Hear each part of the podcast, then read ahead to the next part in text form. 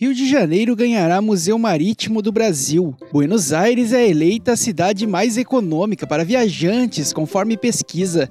Natal Luz de Gramado vai exigir comprovante de vacinação.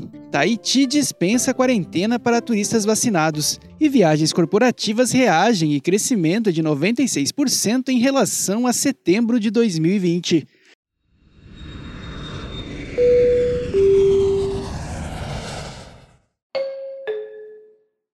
Bom dia! Hoje é sexta-feira, 22 de outubro de 2021. Está no ar o FRT Cast, o nosso giro de notícias para você começar o dia bem informado.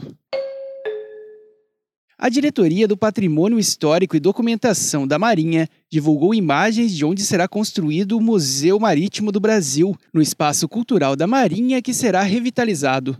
O Museu Marítimo do Brasil se integrará ao circuito cultural da Orla Portuária do Rio de Janeiro e fará parte do patrimônio histórico, natural e urbano do centro da cidade, onde estão, por exemplo, o Museu Histórico Nacional e o Museu do Amanhã. Uma pesquisa realizada pela Bounce, aplicativo de armazenamento de bagagens norte-americano que opera em mais de mil cidades do mundo, que analisou os preços de cinco indicadores nas 75 cidades mais famosas de todos os continentes, do preço de uma diária e de uma refeição em restaurante local até o custo de uma garrafa de vinho e uma passagem de transporte urbano, concluiu que Buenos Aires é a cidade mais econômica para o viajante a capital argentina ficou no alto do pódio à frente de Istambul, na Turquia, e do Rio de Janeiro. A Gramado Tour, autarquia responsável pela organização do Natal Luz em Gramado, comunicou que será obrigatória a apresentação de comprovante de vacinação contra a Covid-19 para participar ou assistir ao evento.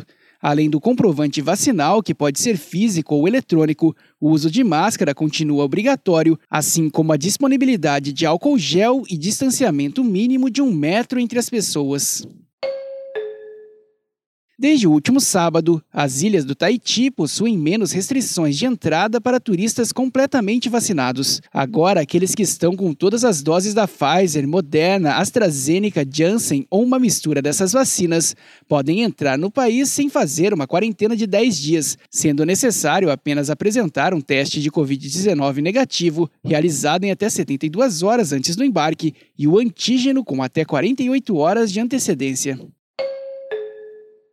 Os dados da Associação Brasileira de Agências de Viagens Corporativas mostram que o setor continua apresentando boa recuperação após a paralisação provocada pela pandemia. Em setembro, o faturamento do setor chegou a 450 milhões de reais, um aumento de 96% em relação ao mesmo mês de 2020 e de 16% ante agosto deste ano. No trimestre que compreende de julho a setembro, a recuperação é ainda maior, de 118% comparada ao mesmo período de 2020.